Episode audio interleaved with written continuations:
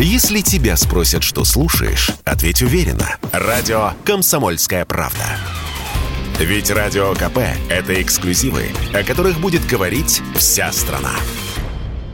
Аренда жилья в безвизовых странах подорожала в несколько раз после наплыва россиян. Так, например, по данным грузинских властей, последние дни число въезжающих в страну россиян достигло 10 тысяч человек в сутки. Москвичка Жанна, она уже несколько лет живет в Тбилиси, вот что рассказала радио «Комсомольская правда». Цены на жилье очень выросли. На сегодняшний день снять однокомнатную квартиру центральная районная стоит от 600 долларов за однушку до 1200. Это только однокомнатная квартира. Чем комнат больше, тем дороже. В три раза выросла стоимость на квартиры в Батуме. Если полгода назад можно было снять хорошую однокомнатную квартиру за 200 долларов, максимум за 300, то на сегодняшний день это уже где-то 900 долларов долларов будет стоить 800-900.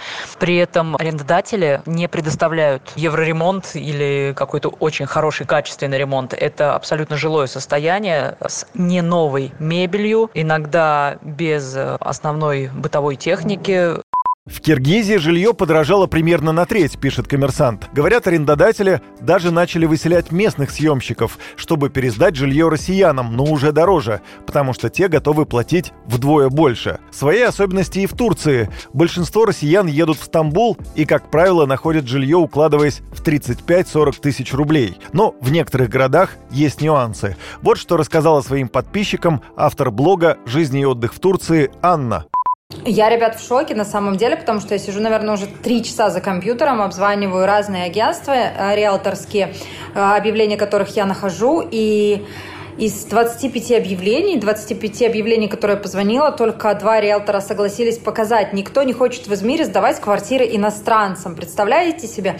Они хотят либо, чтобы иностранец заплатил за год вперед, либо чтобы у него был а, человек, который даст гарантию, что этот иностранец никуда не сбежит, и если он сбежит, то этот человек а, турок, он должен быть, и ко всему прочему госслужащий. То, в общем, этот человек обязуется за него платить, если иностранец вдруг не сможет платить. Но где человек, приехавший в Турцию иностранец, найдет себе турка госслужащего, который согласится на такие условия?